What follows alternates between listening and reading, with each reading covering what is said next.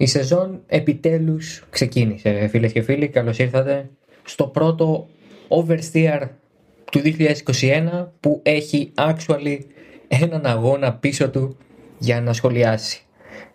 Είμαι ο Δημήτρης Μπίζας, ακούτε την ε, εκπομπή για Φόρμουλα 1 του halftone.fm την οποία φυσικά μπορείτε να βρείτε εκτός από το halftone.fm και στο Spotify, το Apple Podcasts, τα Google Podcasts όπου επιλέγετε να ακούτε τις εκπομπές. και τι εκπομπή είναι αυτή, περίμενα ότι θα είναι ένας ενδιαφέρον αγώνας αυτός στην πρεμιέρα στον Μπαχρέιν, αλλά όχι τόσο και σίγουρα όχι με αυτήν την, ε, αν θέλετε, ένταση. Γιατί στο τέλος είχε μπόλικη ε, ένταση και νομίζω ότι είναι αυτό που μένει στο τέλος. Θα το συζητήσουμε συνολικά. Δεν, ε, δεν είναι το τι έγινε στην, ε, στη μέση του αγώνα, δεν είναι τι έγινε μερικούς γύρους πριν το τέλος του αγώνα. Είναι ένας ολόκληρος αγώνας στον οποίο καταλαβαίνεις ότι και οι πρωτοκλασσάτες ομάδες που πηγαίνανε για την νίκη, ενώντας Mercedes και Red Bull, και οι οδηγοί τους, το pitwall, όλοι ήταν σε μια πολύ τεταμένη κατάσταση και με αυτό ως δεδομένο η ένταση και αυτή έτσι, η πίεση μεταφερόταν με έναν μαγικό τρόπο όπως συμβαίνει συνήθως στη Φόρμουλα 1 και μέσα από τις ε, οθόνες, ε, τις οθόνες που ε, ανοίξαμε όλοι για να παρακολουθήσουμε την πρεμιέρα της σεζόν. Άρα λοιπόν νομίζω ότι το πιο σόφρον είναι να αρχίσουμε με την μάχη της νίκης. Χάμιλτον εναντίον Verstappen, Verstappen εναντίον Χάμιλτον. Νομίζω θα τα χαλάσουμε στη σειρά έτσι αλλιώς φέτος. Έχω την εντύπωση και νομίζω σε αυτό μπορούν να συμφωνήσουν οι περισσότεροι ότι η μεταξύ τους ε, μάχη θα βρίσκει πότε τον έναν και πότε τον άλλον πιο ψηλά. Α, κάνει πολύ ωραία εντύπωση ο Max Verstappen στην πρώτη του μεγάλη ευκαιρία να, με ένα πρωταθληματικό μονοθέσιο γιατί αυτό είναι η φετινή Red Bull, κακά τα ψέματα α, σε μια πίστα που δεν βολεύει συνήθως τη Red Bull ε, και σε μια πίστα που και η Mercedes από τη μεριά της δεν είναι ποτέ κυρίαρχη. Η νίκη, στο 19, η νίκη το 19 για παράδειγμα ήρθε γιατί ακριβώς ο Leclerc εγκατέλειψε, δεν θα κέρδιζε. Ε, επίσης όρις ο Χάμιλτον πριν από δύο χρόνια και πέρυσι ήταν τόσο καλύτερη από όλους που ε, κέρδισε και εκεί δεν είναι έκπληξη αλλά είναι τρομερό, είναι τρομερό το γεγονός ότι ε, δεν μπορούμε να διαχειριστούμε νομίζω ε, και εμείς από την πλευρά της, του, του δημοσιογράφου, του ανθρώπου που καλείται να καλύψει όλο αυτό και να πρέπει να εξηγήσει και να απο, κρυπτογραφήσει αν θέλετε ότι είδαμε, αλλά και από την πλευρά του θεατή είναι πολύ δύσκολο να διαχειριστούμε αυτό που είδαμε την ε, Κυριακή. Και θεωρώ πως ε, μόνο καλό είναι αυτό για τη Φόρμουλα 1, γιατί ενώ μπορώ να σας πω με τα λόγου γνώσεως ότι είναι πολύ πιο εύκολο για μένα να γράψω ένα κείμενο ή να ηχογραφήσω ένα podcast στο οποίο θα έχω πολύ ένα, δύο, τρία πράγματα να πω, ξέρετε, με μια σειρά ας πούμε πολύ δεδομένη. Στην πραγματικότητα είναι πολύ πιο προκλητικό και ενδιαφέρον να πρέπει να στηθώ μπροστά σε ένα μικρόφωνο και να εξηγήσω τι συνέβη ε, μέσα σε 56 τελικά γύρους, αφού έναν γύρο το χάσαμε λόγω του δεύτερου γύρου σχηματισμού, τι συνέβη σε 90 λεπτά και φτάσαμε όλα να κρυφθούν για μερικά χιλιοστά του εκατοστά πάνω του δευτερολέπτου. Α, είναι πολλά. Νομίζω θα τα πάρουμε με τη σειρά με την έννοια ότι το πιο σημαντικό είναι να ξεκινήσουμε με μια παραδοχή. Η Mercedes δεν είναι πρώτη ομάδα. Α, ούτε η Red Bull είναι όμως πρώτη ομάδα. Ε, ακούγεται παράδοξο, ακούγεται περίεργο, αλλά στην πραγματικότητα αυτές οι δύο ομάδες βρίσκονται πολύ κοντά στην κορυφή μαζί. δεν ξέρω ακριβώς τη διαφορά τους και δεν νομίζω ότι θα ήταν και πολύ έξυπνο να τη μελετήσουμε με μόλις έναν αγώνα. Ε, θεωρώ ότι θα φανεί σε βάθος χρόνου μετά έτσι από τα πρώτα 5-6 Grand Prix ας πούμε μέχρι να φτάσουμε στο Μονακό ή στην Ισπανία. Ε, αλλά ε, αυτές οι δύο ομάδες είναι πραγματικά στο ίδιο επίπεδο. Και αυτό δεν μπορείς να το ξαναπείς με ευκολία μέσα σε αυτή την οκταετία της υβριδικής ε, εποχής από το 2014 μέχρι και φέτος. Γιατί πάντα ξεκίναγε η Mercedes ως πρώτη, και είχαμε δύο χρονιές βέβαια το 17 και το 18 που η Ferrari ήταν και αυτή πολύ δυνατή αλλά δεν ξεκινούσε ως πρώτη. ξεκινούσε ως πολύ κοντά δεύτερη. Απ' την άλλη η Red Bull ε, από το 14 και τουλάχιστον μέχρι και το 19 ίσως και το 20 ξεκινούσε τη χρονιά πολύ άσχημα με τον ένα με τον άλλο τρόπο γιατί ε, είτε δεν μπορούσε καν να κάνει καλές δοκιμές όπως ήταν το 14 ας πούμε λόγω του κινητήρα είτε γιατί κατέβαινε στους αγώνες και είχε σαφή προβλήματα με το μονοθέσιό της ε, μέχρι να τα, και μέχρι να τα λύσει είχαν πάρα πολύ μεγάλη πάρα πολύ είχαν μάλλον ε, έδαφος και μεγάλωνη απόσταση από, από την πρωτοπόρο Mercedes. Φέτος αυτό δεν ισχύει. Η Mercedes από τη μία έχει στερηθεί βασικού στοιχείου του μονοθεσίου τους που τελικά αποδεικνύεται ότι ήταν το πάτωμα και γενικά το πίσω μέρος, το assembly, η διάταξη του πίσω μέρους και από την άλλη η Red Bull έχει βρει το κάτι παραπάνω μέσα σε αυτές τις ε, μικρές αλλά ε, βασικές αλλαγές. Στην πραγματικότητα δηλαδή λέμε, λέμε ότι είναι μικρές οι αλλαγές αλλά δεν είναι και τόσο μικρές. Ε, και όπως αποδεικνύεται αλλά και άμα ρωτήσει έναν, έναν αεροδυναμιστή τι πιστεύει για το ότι τους στερούν ένα πολύ μεγάλο κομμάτι του real estate του πατώματος ε, δεν είναι χαρούμενος. Επομένως, υπό αυτό το πρίσμα, ε, κάτι έχασε ο ένας, κάτι κέρδισε ο άλλος και να εξισορροπήθηκε λίγο το πράγμα. Στο μεταξύ, Mercedes μίλησε και για ένα πρόβλημα στο κινητήρα της με το D-rate, που σημαίνει με, το, με την ταχύτητά της στο τέλος των στροφών, εκεί που αρχίζει και μαζεύει πάλι ε, ενέργεια ε, το ηλεκτρικό κομμάτι του υβριδικού κινητήρα ε, και αυτό λέει κάτι της εταιρείας, ας πούμε, σε ευθείες. Ναι, OK, okay, μπορεί, αλλά νομίζω το μεγάλο πρόβλημα της Mercedes είναι στις στροφέ, ε, είναι στην ισορροπία, είναι στο πώς αντιδρά το αυτοκίνητο. Εμφανίστηκε πάρα πολύ βελτιωμένη σε σχέση με, το, με τις δοκιμές. Πραγματικά έκανε πολλή δουλειά στο setup και στην κατανόηση του μονοθέσιου η ομάδα του Brackley για να μπορέσει να βρει λύσεις, για να μπορείς να κατέβεις στον Bahrain και να είναι ανταγωνιστική. Πιστεύω ότι όντως θα ήταν σε πολύ χειρότερη μοίρα αν δεν έβρισκε λύσεις και απαντήσεις στα προβλήματα, έστω και μερικές εξ αυτών. Δεν, δεν νομίζω ότι τα έχει καταλάβει όλα, δεν νομίζω ότι είναι έτοιμη να πάρει τίτλο με άνεση. Ε, ούτε sandbagging είναι, γιατί μας είχατε τρελάνει μερικοί με το sandbagging. sandbagging. Ναι, καταλαβαίνω ότι ο πρώτος βίος της Mercedes και του Hamilton είναι ότι λένε ε, άσπρο και γίνεται μαύρο, αλλά στο τέλος της ημέρας κάποια πράγματα είναι αληθινά και φαίνονταν από την αρχή ότι η Mercedes έχει πρόβλημα. Η Mercedes λοιπόν εξακολουθεί να έχει κάποιο πρόβλημα, αλλά όχι σε αυτή την έκταση που το είχε. Και από την άλλη, φυσικά η Red Bull ε, βασίστηκε πάρα πολύ στην καλή, στο καλό ξεκίνημα στις δοκιμές, ε, που ως εκ τούτου της έδωσε και ένα πολύ μεγαλύτερο, αν θέλετε, ατού, ε, μια, μια όθηση ενδεχομένως, ε, για να μπει στη χρονιά με με μεγαλύτερη αισιοδοξία παρά το γεγονός φυσικά ότι στις δημόσιες δηλώσεις της προσπαθούσε λίγο να ε, μειώσει αν θέλετε κάπως τον τίτλο του φαβορή τον οποίο πολλοί ε, εξημών και εννοώντας ε, των αναλυτών ή των δημοσιογράφων. Δεν μου αρέσει καθόλου η έννοια του αναλυτή. Δημοσιογράφος είμαι και δημοσιογράφος παραμένω. Των δημοσιογράφων λοιπόν που τους δώσαμε το τίτλο του φαβορή θέλαν να τον αποφύγουν. Ο Verstappen ειδικά να που όμως ισχύει. Ε, δεν ξέρω αν είναι φαβορή, πιστεύω δεν είναι φαβορή πια. Γιατί η Mercedes έχει βρει λύσεις, έχει βρει απαντήσεις, ε, όπως προείπα. Υπό αυτή λοιπόν την έννοια, ναι, έχουμε μάχη, έχουμε μια σοβαρή μάχη, μια μεγάλη μάχη. Ε, και θεωρώ ότι η Mercedes δεν είναι ακόμα στο επίπεδο που θα ήθελε να είναι και αυτό αποδεικνύεται μεταξύ άλλων και από την προσπάθειά της να πάει τον αγώνα στη στρατηγική, δηλαδή να κερδίσει τον αγώνα ε, σαν να είχε το μειονέκτημα μέσα σε αυτόν και νομίζω το είχε.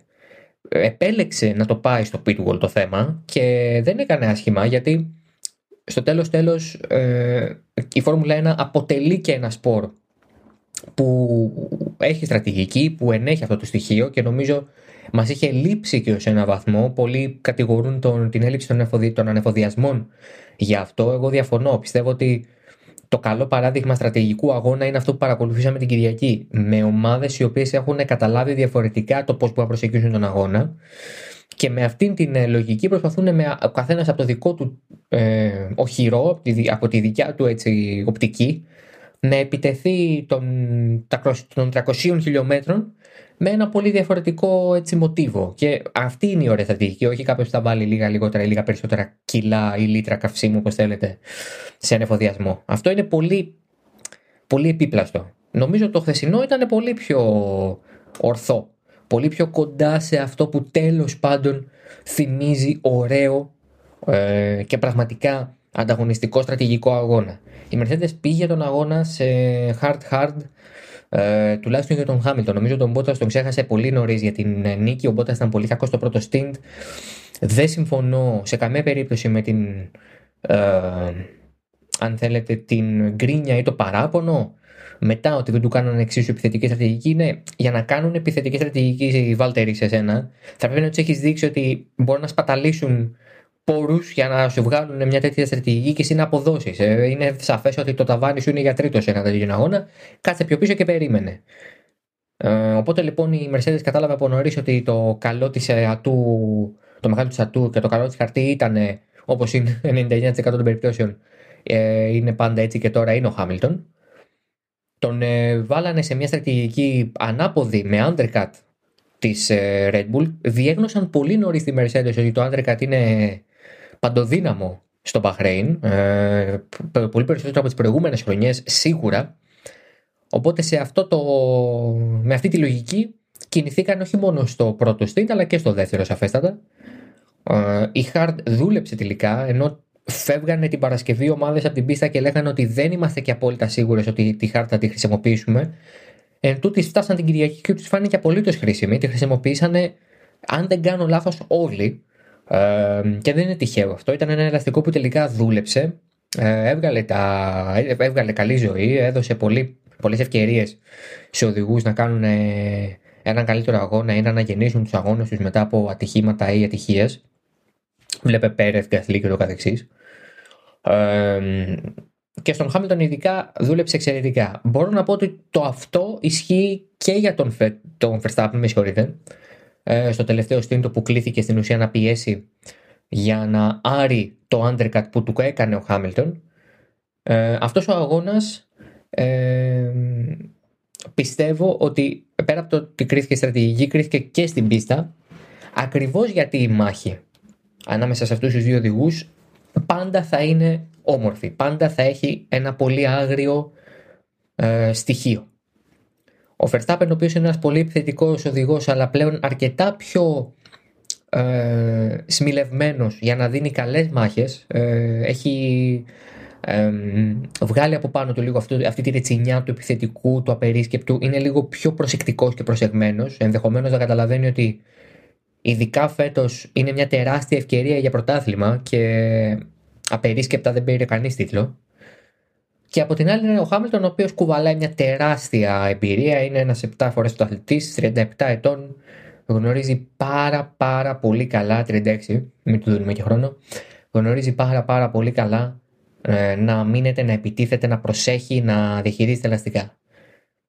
Αυτό το μείγμα για μένα, αν συνεχιστεί έτσι έστω και στους υπόλοιπους 10 με 15 αγώνες, όχι στους υπόλοιπους 22, ε, γιατί κάποιος θα έχει μια ατυχία, κάποιος θα έχει ένα συμβάν, δεν θα πάνε όλα τέλεια.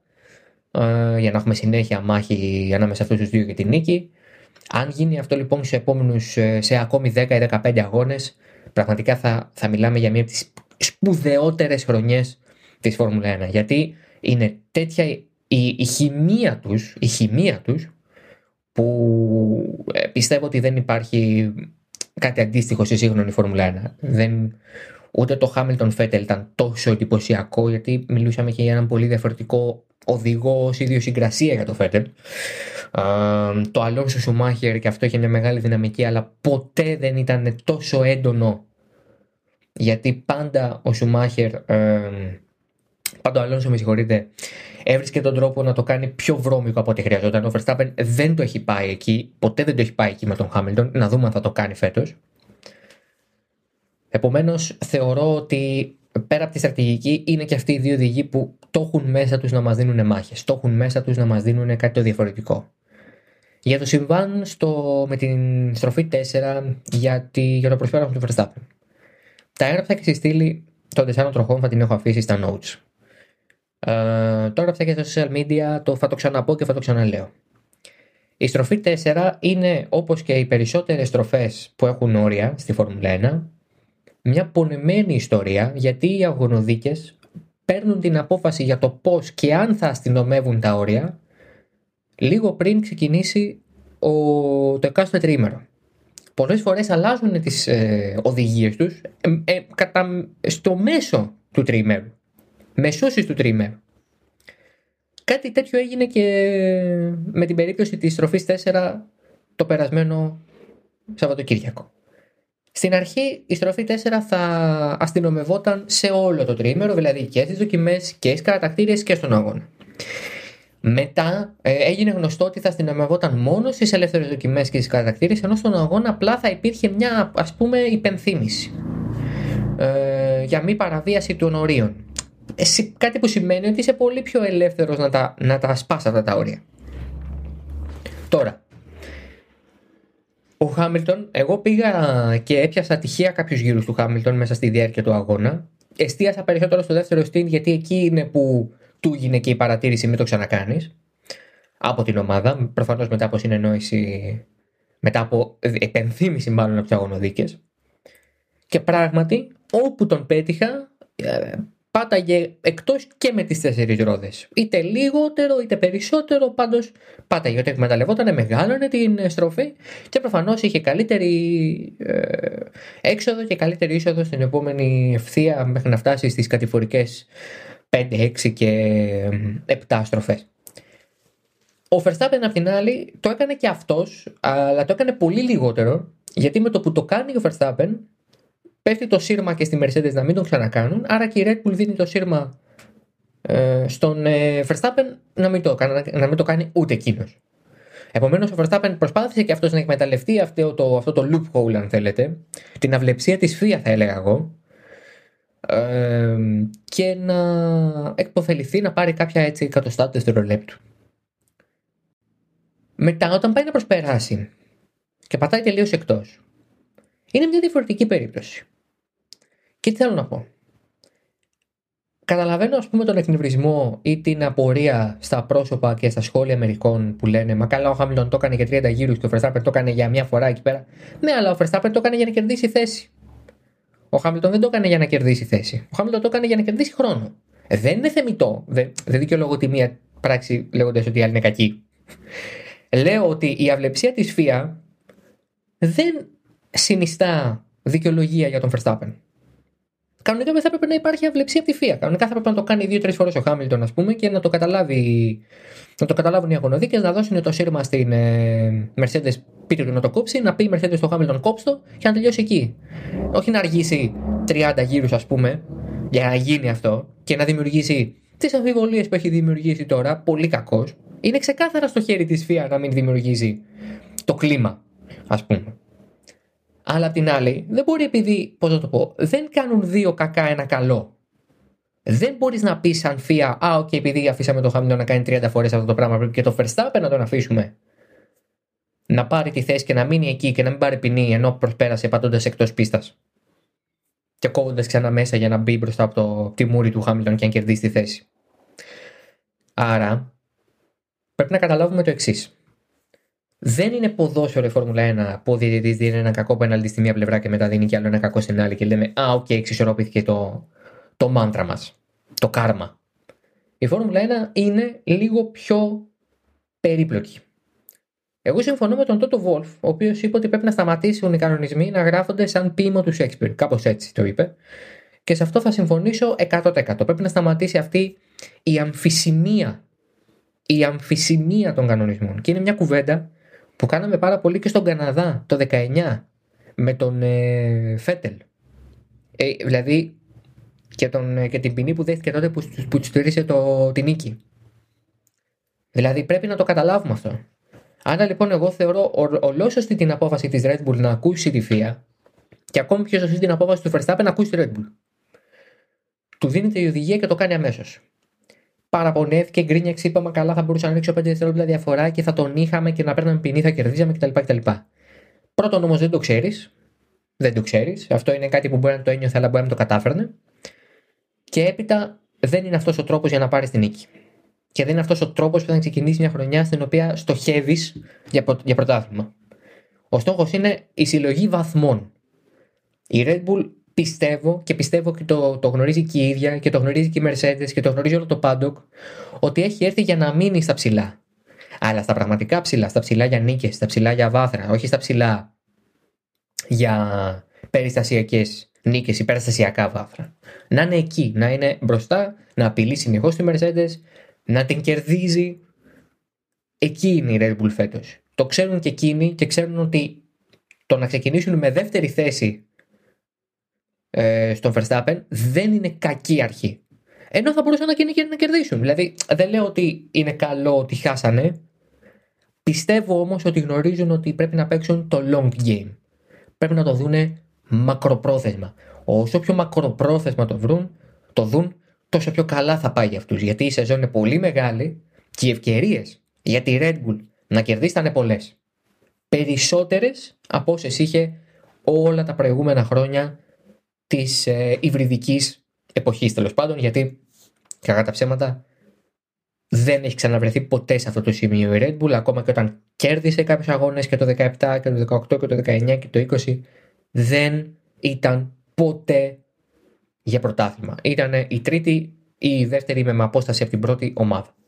Οπότε λοιπόν τώρα υπάρχει μια δυναμική. Και επιτέλους, για να κλείσω το κομμάτι Verstappen, Red Bull, Lewis Hamilton, Mercedes, επιτέλους ας σταματήσουμε την αμφισβήτηση στον Max Verstappen.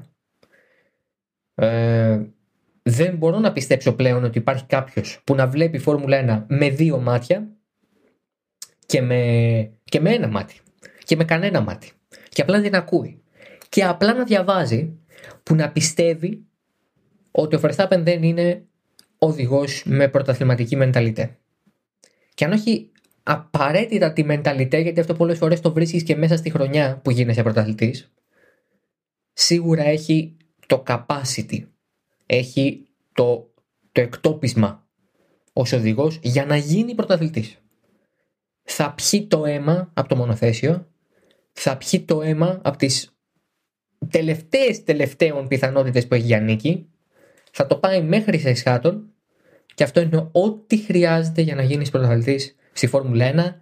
Από εκεί και πέρα πρέπει η ομάδα να σου δώσει το αυτοκίνητο. Και φαίνεται ότι η Red Bull φέτος του έχει δώσει το αυτοκίνητο. Οπότε νομίζω ότι είναι μια καλή ευκαιρία να σταματήσουμε να λέμε. Πώς να το πω. Να αμφισβητούμε. Γιατί δεν είναι κακό να αμφισβητείς. Ε, είναι κακό όμως να πιστεύεις ότι ένας οδηγός δεν είναι για πρωτάθλημα επειδή ήταν επιθετικός στην αρχή της καριέρας του. Αυτό δεν υπάρχει. Πάμε λοιπόν στην ε, μάχη του midfield. Νομίζω ότι η μάχη του midfield θα είναι μια περίπτωση μέσα στη χρονιά που θα κρίνεται από πίστα σε πίστα. Αυτό το είχαμε πει νομίζω και από τις σημερινές δοκιμές. Ε, και σε μεγάλο βαθμό θα βλέπουμε συνέχεια χαμένους σε αυτή τη μάχη. Πάντα δηλαδή μία ομάδα ή ένας οδηγός ή παραπάνω από μία ομάδα ή παραπάνω από ένας οδηγός θα βρίσκονται on the losing side of things και αυτό είναι απολύτως λογικό από ένα σημείο και μετά γιατί δεν μπορείς να είσαι συνέχεια στο midfield μέσα στη δεκάδα για βαθμό.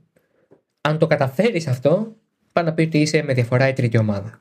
Και μπορώ να σας πω ότι φεύγοντας από τον Μπαχρέιν, δεν βλέπω μια ομάδα που να είναι ξεκάθαρα τρίτη. Ε, βλέπω μια McLaren που παραμένει στα επίπεδα που την είχαμε μετά τις δοκιμές και μετά επίπεδα που είχε και πέρυσι δηλαδή, η τρίτη ομάδα τερμάτισε. Οπότε εκεί είναι, αλλά είναι και η Ferrari η οποία έχει κάνει φοβερή πρόοδο.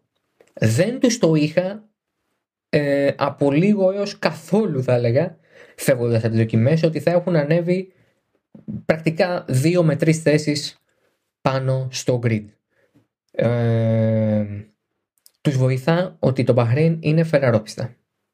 Που σημαίνει ότι συνήθως θα πάνε καλά, αλλά δεν τα πήγανε καλά πέρυσι. Οπότε αν δεν έχεις και αυτοκίνητο, όσο και να σε πηγαίνει η πίστα, πρέπει και εσύ να την πηγαίνεις κάπως, ε. Αλλά λοιπόν η Ferrari φέτος έχει βελτιωθεί. Ε, για τους γνωστούς λόγους έχει βελτιωθεί. Τα προβλήματά της τα έχει κάνει πλέον παρελθόν και έχει βρει σημαντικές απαντήσεις στα ερωτήματα που την ταλάνιζαν με την SF1000 και εφάρμοσε, εφήρμοσε όλες τις, ε, όλα τα μαθήματα που πήρε από το περσινό μονοθέσιο στην SF21 το φετινό. Επομένως έχουμε την Ferrari βελτιωμένη, τη McLaren σταθερά τρίτη. Με απογοήτευσε η Alpine, με απογοήτευσε και η Aston Martin. Ε, η Alpine στις κατατακτήριες νομίζω ο Αλόνσο Μας έδειξε λίγο τον Αλόνσο που περιμέναμε να δούμε, ας πούμε, ή τον Αλόνσο που αφήσαμε. Ένας οδηγός ο οποίος θα πάρει το μέγιστο από αυτό που θα του δώσεις και κάτι παραπάνω. Θα ζουλήξει μέχρι και το τελευταίο χιλιοστό που μπορεί να πάρει από αυτό που θα του δώσεις. Ε, αυτό έκανε στις κατακτήριες, αλλά όπως είχα πει και, σε, και στο YouTube Live που έκανε εκτάκτο το βράδυ του Σαββάτου, στον αγώνα δεν μπορείς να κάνεις το ίδιο πράγμα. Είναι πολύ διαφορετική περίπτωση. Πρέπει να σε πηγαίνει και το μονοθέσιο, πρέπει να σε πηγαίνει και ο αγώνας για να μπορέσεις να τα πας καλά. Και sure enough, ο Αλόνσο πριν εγκαταλείψει με πρόβλημα στο πίσω, στα πίσω φρένα, γιατί πάλι κάτι κόλλησε εκεί στα breakdowns των πίσω φρένων, πριν εγκαταλείψει πάνω από αυτό, είχε βρεθεί εκτός δεκάδας. Ξεκίνησε πάρα πολύ καλά, πήρε δύο θέσεις, ανέβηκε έβδομος, αλλά ε, όταν άρχισε να εμφανίζει το ρυθμό των υπολείπων, ο χώρισε τον περνούσαν όλοι. Και δεν μιλάω για τον Πέρεθ που θα τον περνούσε έτσι κι γιατί είναι πρώτη ομάδα η Red Bull. Τον περνούσαν όλοι. Όλο το midfield. Όποιον τον έβρισκε. Είχε πέσει νομίζω 13ο πριν τερματίσει. Πριν εγκαταλείψει, με συγχωρείτε. Και αυτό δεν είναι για να πω ότι ο άλλος είναι κακός οδηγός ότι γέρασε. Είναι για να πω ότι η Alpine δεν είναι καλή. Και κανένας οδηγός δεν μπορεί να πάει σε έναν αγώνα ένα αυτοκίνητο πάνω από αυτό που μπορεί. Γιατί πολύ απλά στον αγώνα δεν μακιγιάρονται οι αδυναμίες όπως μπορούν να μακιγιαριστούν και να κρυφτούν πίσω από ένα φοβερό γύρο στις κατακτήριε. Αυτό είναι γεγονός. Αυτό δεν το ανακαλύψαμε ούτε φέτος, ούτε προχθές, ούτε παραπροχθές, ούτε πριν από 50 χρόνια. Αυτό το ξέρουμε. Αυτό είναι μια αλήθεια σε όλο το motorsport που έχει κατακτήριε και αγώνα, έτσι. Δεν μιλάω για το ράλι. Είναι λοιπόν αυτό το ζήτημα για την Alpine. Η Aston Martin δεν μου άρεσε φαίνεται ότι οι περιορισμοί στο πόσα μέρη μπορείς να αντιγράψεις ή να πάρεις από την άλλη ομάδα την έχει επηρεάσει. Ο Φέτελ είναι εκτός τόπου και χρόνου στην αρχή του στην ομάδα. Δεν ξέρω κατά πόσο αυτό οφείλεται στις κακές δοκιμές που έκανε και δεν ήταν στο χέρι του οι κακές δοκιμές, μην λέμε βλακίες. Αλλά δεν ξέρω και πόσο οφείλεται στο γεγονός ότι ίσως πια να το έχει χάσει γιατί δεν είναι ο Φέτελ αυτός δεν είναι αυτός ο οδηγός. Ε, και θα περίμενε κανείς το νέο ξεκίνημα να τον αναζωογονήσει, αλλά μάλλον δεν έχει συμβεί αυτό προς ώρας. Έχουμε ακόμα πολύ δρόμο, αλλά η αρχή δεν είναι καθόλου καλή. Πραγματικά δεν είναι καθόλου καλή. Ε, ο Στρόλ διεσώθη με τη δέκατη θέση, οκ. Okay. Ο... Τώρα για την Αλφα Τάουρι που είναι πραγματικά το μαύρο άλογο της υπόθεσης θα μπορούσε πολύ καλύτερα, αλλά ο Πιέρ Γκασλή ε, είχε την επαφή με τον Ρικιάρντο στην εκκίνηση κοντά, στην εκκίνηση μάλλον μετά, μετά το τσιφτικάρ. Οπότε έχασε μπρος αεροτομή μετά τελείωσε ο αγώνας του. Στην ουσία δεν μπορούσε να ανακάμψει ποτέ. Α, αλλά ο Τσουνόντα, ο Γιούγκη Τσουνόντα, αυτός ο Ρούκι, ε, κράτησε τα μπόσικα και με το παραπάνω. Γιατί δεν είναι εύκολο στην πρώτη σου, στο πρώτο σου, στον πρώτο σου αγώνα να προσπερνά στον Φερνάντο Αλόνσο. Εκείνος το χαρακτήρισε συγκινητικό, emotional αυτό το προσπέρασμα. Ε, μην ξεχνάμε ότι ο Αλόνσο είναι 42 ετών, ο Γιούκη Τσινόντα είναι 20. Ε, και ο Γιούκη Τσινόντα κάνει έναν αγώνα και ο Φερνάντο Αλόνσο έκανε ντεπούτο πριν 20 χρόνια. Ε, οπότε, ε, για μένα η Αλφα Τάουρι θα είναι μεγάλος καταλήτης μες στη χρονιά σε έναν καθαρό αγώνα που πιστεύω ότι θα κάνει στη Μίμολα είναι και ο ας πούμε εντός έδρας αγώνας της κακά τα ψέματα. Θεωρώ ότι θα είναι πολύ δυνατή και θα είναι καταλήτη στο midfield. Δεν ξέρω αν η τρομερή εικόνα των κατατακτηρίων που την κατέταξε μέχρι και τρίτη ή τέταρτη ομάδα ισχύει αλλά θεωρώ ότι εκεί με τη McLaren, τη Ferrari θα, θα παίζουν πάρα πολύ δυνατά. Και σε αυτό το παρεάκι δυστυχώς για το θέαμα λίγο πιο πίσω είναι η Alpine και μαζί της ε, ενδεχομένως και η Aston Martin. Θα έχει ενδιαφέρον. Ξαναλέω όμως και επιμένω το midfield θα είναι μια περίπτωση race by race. Σε πολλές ε, σε πολλούς αγώνες δηλαδή πιστεύω θα εξαρτάται και από τα, τα χαρακτηριστικά του αγώνα, από τις ατυχίες ή τα σκαμπανεβάσματα των ε, οδηγών και των ομάδων. Να, όπως για παράδειγμα τώρα με τον Γκασλή ε, ή με τον Φέτελ, ο οποίος δεν έκανε καθόλου καλές κατατακτήριες. Αυτά τα πράγματα δηλαδή είναι που πιστεύω θα διαμορφώσουν μια συνολική εικόνα και σιγά σιγά θα δημιουργείται και ένα μοτίβο για το ποιος είναι πιο μπροστά σε, αυτό το, σε αυτές τις πέντε ομάδες στην ουσία. Α, οπότε έχουμε μεγάλη μάχη εκεί, όπως το αναμέναμε κιόλας, δηλαδή δεν είναι κάτι καινούριο, ότι θα βλέπαμε κάτι, κάτι δυνατό από εκείνη την πλευρά. Α, και λέω να κλείσουμε με μια μικρή αναφορά στην ε, πρώτη του Μίξου Μάχερ και του Νικήτα Μαζέπη. Αφού αναφερθήκαμε στο Τσουνόντα από τους Ρούκη, νομίζω το πιο λογικό είναι να αναφερθούμε και λίγο στο ντεμπούτο αυτών των δύο. Ε, ο Μαζέπιν δεν έκανε ντεμπούτο, ο Μαζέπιν έκανε. Έκανε μαζέσπιν. Δηλαδή δεν είμαι, δεν είμαι πολύ περήφανος για αυτό το. Πώς να το πω. Για αυτό το παν ε, αλλά το είχα βγάλει στις δοκιμές και είπα να το προχωρήσω. Ε, η, η αλήθεια είναι ότι ο, ο Μαζέπιν δεν είναι εκεί για να κάνει καλούς αγώνες, ο Μαζέπιν είναι εκεί για να δίνει λεφτά. Ο Σουμάχερ είναι για να κάνει καλούς αγώνες, αλλά είναι τόσο κακήχας που δεν μπορώ να πιστέψω ότι θα δούμε κάτι καλύτερο από, την, από τις τελευταίες θέσεις για αυτούς τους δύο. Ή τουλάχιστον για όποιον τερματίζει, που πιθανότατα θα είναι ο Σουμάχερ. Ε, είχα πει ότι ο Μαζέπη θα κάνει καλύτερη σεζόν από το Σουμάχερ γιατί μπαίνει πιο γρήγορα στο νόημα, αλλά μάλλον ο Μαζέπιν έχει χάσει το μέτρο θεωρώντας ότι τα έχει καταφέρει ανεβαίνοντα στη Φορμουλά 1 και θα τον φάει στο, στο Λαρίγκιο ή ο Σουμάχερ και καλά θα του κάνει. Εδώ που τα λέμε. Και αν φανερωθεί μία πιθανότητα για να πάρει βαθμό η Χά, θα τον πάρει η Σουμάχερ. Έκανε μια προσπέρασμα στο Λατίφι, δεν τερμάτισε τελευταίος. Ε, στο Μπαχρέιν, κάτι είναι και αυτό. Ε, αλλά εντάξει, ο Σουμάχερ πέρασε στο Λατίφι. Δεν... Και αν δεν τον πέρναγε, φαντάνε παράξενο, αλλά τα κατάφερε. Ο ίδιος λέει ότι μαθαίνω, είναι ακόμα αρχή. Το καταλαβαίνουμε και νομίζω ότι οι προσδοκίες δεν θα είναι πολύ ψηλές φέτος. Εικάζω ότι κάποια στιγμή θα τους δοθεί μια ευκαιρία για δέκατη θέση. Ε, κάπου θα γίνει χαμός. Αλλά μέχρι τότε ε, θα βολοβέρνουν δυστυχώς στις ε, τελευταίες ε, θέσεις ε, του grid. Αυτά για το πρώτο oversteer της χρονιάς με αγώνα.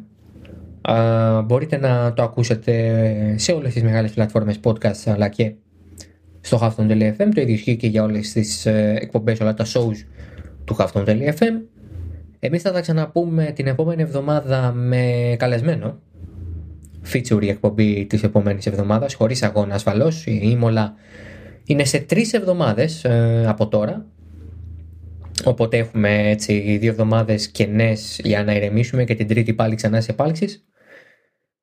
Και θα τα ξαναπούμε λοιπόν σε μία εβδομάδα με το επόμενο επεισόδιο. Μέχρι τότε, καλή εβδομάδα, να είστε ασφαλείς, να χαρείτε τον ανοιξιάτικο καιρό όσο μας το επιτρέπει η κατάσταση και να διαβάζετε και να βλέπετε Φόρμουλα 1. Είναι ενδεχομένως στην καλύτερη της φάση εδώ και πάρα πολλά χρόνια. Γεια σας.